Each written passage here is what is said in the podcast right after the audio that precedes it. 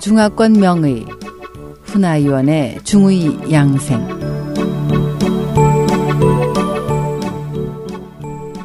안녕하세요. 중의사 훈아위원의 한방 양생 시간입니다. 오늘은 죽 양생법 네 번째 시간으로 각종 채소죽에 대해서 알아보기로 하겠습니다. 중국에는 백성은 음식을 하늘로 본다. 미니 시기천이라는 말이 있습니다. 그만큼 사람의 먹거리가 중요하다는 의미겠죠.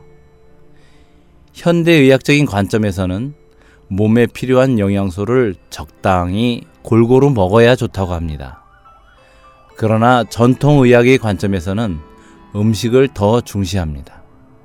죽이나 오곡의 탕을 먹으면 체내에 에너지를 공급합니다.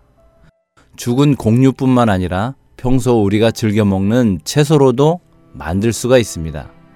예를 들면 산약죽이나 토란죽, 백합죽, 무죽, 당근죽 등인데 이번에는 산약죽에 대해서 알아보겠습니다. 산약죽을 서여죽이라고도 하는데 서여가 바로 산약입니다. 옛날에는 서여를 회산약이라고 했지요. 산약은 감자와 같은 종류의 식물인데 감자류는 전분을 함유하고 있어서 이 전분이 우리 몸에 들어가면 포도당으로 분해됩니다.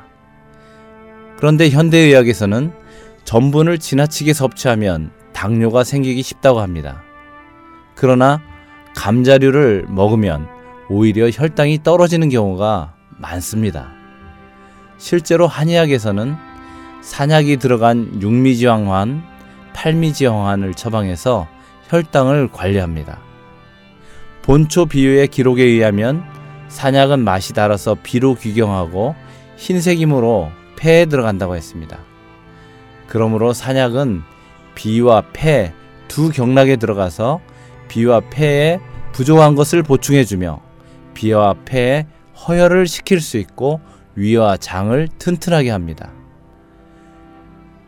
중의학적인 이치에 따르면 폐가 피부와 털, 즉 피모를 주관하기 때문에 피모를 윤택하게 하고 가래를 녹일 수 있으며 설사를 그치게 할 수 있습니다.